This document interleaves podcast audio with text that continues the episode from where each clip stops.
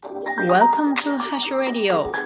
This program is supported by you. ハッシュです。皆さんいかがお過ごしですか？今日はね、2022年2月17日ということで、私の誕生日でございます。めっちゃ嬉しいです。まあ、誕生日ということでね、いろんな人からね、友達とか、まあ、知り合いの方とか、あとラジオトーカーの方からもね、お祝いのメッセージをいただいたりして、本当にありがたいなと思います。ありがとうございます。元気にね、40代半ば過ごしております。またこの1年もね、うん、健康に楽しいことをして過ごしたいと思います。皆さんは誕生日は来たら嬉しいですか？私は毎年嬉しくって、多分死ぬまで嬉しいんじゃないかなと思います。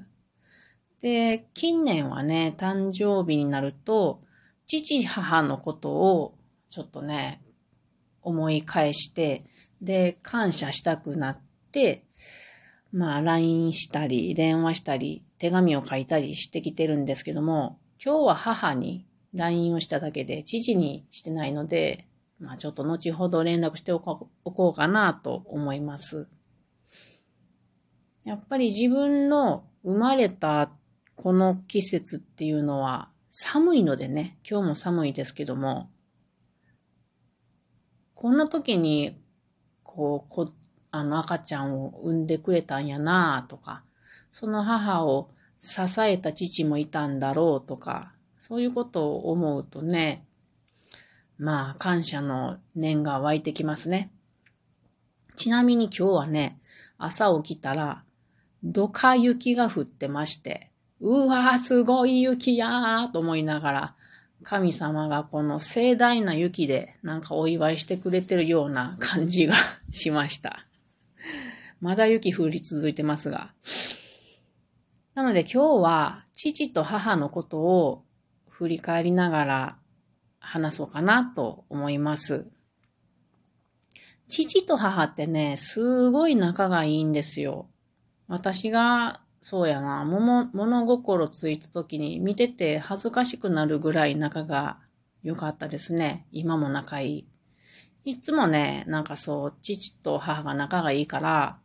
いい感じで家族がこう、な和やかな感じでね、よく笑っていました。で、あの、うちは自営業を営んでおりまして、かなり忙しいんですよね。で、休みっていうのは日曜日だけやし、日曜日も別に全く仕事がないわけではなくて、いろいろ準備することがあります。そんな忙しい中、まあ、父がね、旅が大好きで、その季節には、季節の美しい景色などを見ておきたいというな、かなか強い信念があるのでね。なので、ワンシーズンに一回は、そんな忙しい中、家族旅行を計画して連れてくれてました。結構遠いとこ行ったんですよね。三重県にいましたけども、北は長野とか石川ぐらいまで行ったし、東は、うん、箱根ぐらいとか、あ山梨の湖の方とか行きましたね。で、西はですね、えー、四国は、高知は行けなかったと思うんやけど、他は全部行けた感じですね。うん。で、土曜日の夜に早めに仕事を終えてですね、それから大きなワンボックスカーで家族全員乗って、で、知事が運転して、車中泊で一泊二日っていうか、一泊二日言うてもね、夜出るからね。で、朝に、まあまあ、その目的の土地に近いところで、まあ仮眠をとってる感じで、一日そこら辺を見て、また、夕方じゃないな、昼過ぎぐらいに帰ってきとったんかな。え、そんなんやったかなうん、なんか、父がいつも大変やなって思ってた記憶がありますが、すごくありがたい旅行をたくさんしてくれました。で、こっからは、父から学んだことを話そうと思います。後では母から学んだことを話そうと思います。まず父はね、常に面白いことを考える人なんですよね。すごい頭がいいんですよ。なんかね、昔めちゃくちゃ数学系ができたみたいで、囲碁とか将棋もすごく強いんですよね。どれぐらい強いか私にはよくわからんけれど、とにかくすごい強いらしいです。将棋の教室をやるのが夢やとか言うてるけど、今全然してないからできるんかな。まあなんかね、こう、常に面白いことをいろんな切り口から考えてるんですよ。それが私はかっこいいなって昔から思ってて、まあ父直伝に教わってるわけですよ。背中を見ながら。なので、そういうこと学びましたね。なんかこう、つまらない状況であるとか、あ辛い状況であるとか、そういう頭を使って面白いことを切り込んでいくっていうのは父親譲りで、これかなり私の得意分野となっておりまして役に立っています。あとは、まあ自営業の人なので、地元の人であるとか、周りの人であるとかと信頼を築くことが大切やっていうことを教えてくれたわけじゃないけど、私は学んでいますね。うん。育ててくれた中で、いろいろそういうことなのかって学んだことがあります。そしてこれもすごく私にとって大切なことです。なんかこう、上辺だけのこう、なんか、うーん、仲がいいとかじゃなくって、誰かが辛い時に自分が助けるとか、そうしたら、その自分が困ってる時にその人が今度は助けてくれるとか、そういうのを目の当たりにしてきているんですよね。私も父のその仕事の関係の、うん、やってることを見てて。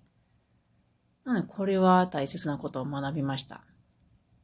あと、言われてよしやっていう言葉がよく父は言うてたんですけれど、言われてよしやと。例えば私が何かちょっとミスをしたと自分の不手際で。で、それを父はなんか言うてからかってくるんですよ。じゃあ、若い私とかってプンプンに怒るじゃないですか。なんでそんなこと言うんや、と。人の前でそんな私のおじどを言わなくていいじゃないかと。傷つ傷つくからね。でもね、それは言われてよしなことをお前はやったんやから、それは言われてよしなんやぞっていうことなんですよ。わかるかな？私もこれはね、結構若い頃に理解して、言われてよしなことを自分もやったから、もうそれは飲み込むしかないと。で、それで、それで、こう、ハム買うのは、デモとかだってとかいうハム買うのは、おしゃれじゃないと。なので、もしこうなんかそういうことで、あの、父が、私が不手際したことで言ってきたら、それにこう、おしゃれな切り替えをして、さらに笑いにするっていう あの、手段を私は学んだし、これができると自分も腹が立たないし、相手は、おお、すごいな、こいつってなるんですよ。これね、結構ね、小学校ぐらいに私は体得したんですけれど、だからこういうことができるんやけど、弟二人はね、もう、えらい大人やけど、これ体得してなくって、まだまだ父に怒ってるんですよね。お前ら青いなって私は思いますけど。もう言われた、言われてよしのことを自分がしてしまったんやったらもう仕方がないなって私は思います。まあ、こんなことを父から学んだ気がしますね。他にもいっぱいあると思いますが、今思い浮かぶことはこんなことです。一方、母ですね。母っていうのはね、やっぱりね、一番学んだことは何かなって考えたんやけれども、おじいちゃんがね、まあ、父の父親ですね。私から見たらおじいちゃんが事故をして半身不随になったんですよね。で、半身不随の人が家族にいるとすごく大変なんですよ。介護が大変。で、自営業、相変わらず、相変わらず忙しい。で、子供は3人いる。ちっちゃい子もいる。で、そんな中、おじいちゃんが半身不随になって、そのうちに認知症も入ってきた。これめちゃくちゃ大変やと思うんですよ。で、母も最初すごい大変そうやって、私は中学生ぐらいやったと思うんですけど、まあ長女として結構心配してたんですよね。でも自分何もできないなって感じで。でもね、あの、母がね、最初は大変やったけれども、そのうちね、笑っておじいちゃんと話してたんですよね。これ私すごい感動しまして、なんでそんなことできるんやろって思いました。だって家政婦さんも手伝ってもらうように雇っていたから、すごいお金かかるはずなんですよ。だからさらに仕事を頑張らなあかん。で、おじいちゃんのご飯とかお風呂とかおむつとかもちゃんとケアしやなあかんし、どうしても汚れてしまうじゃないですか、お仏となどで。そんな服とか洗濯などもやってるのに、おじいちゃんと笑って喋ってたっていうことが、なんかすごい深い学びをしました。お父さんのお父さんだから、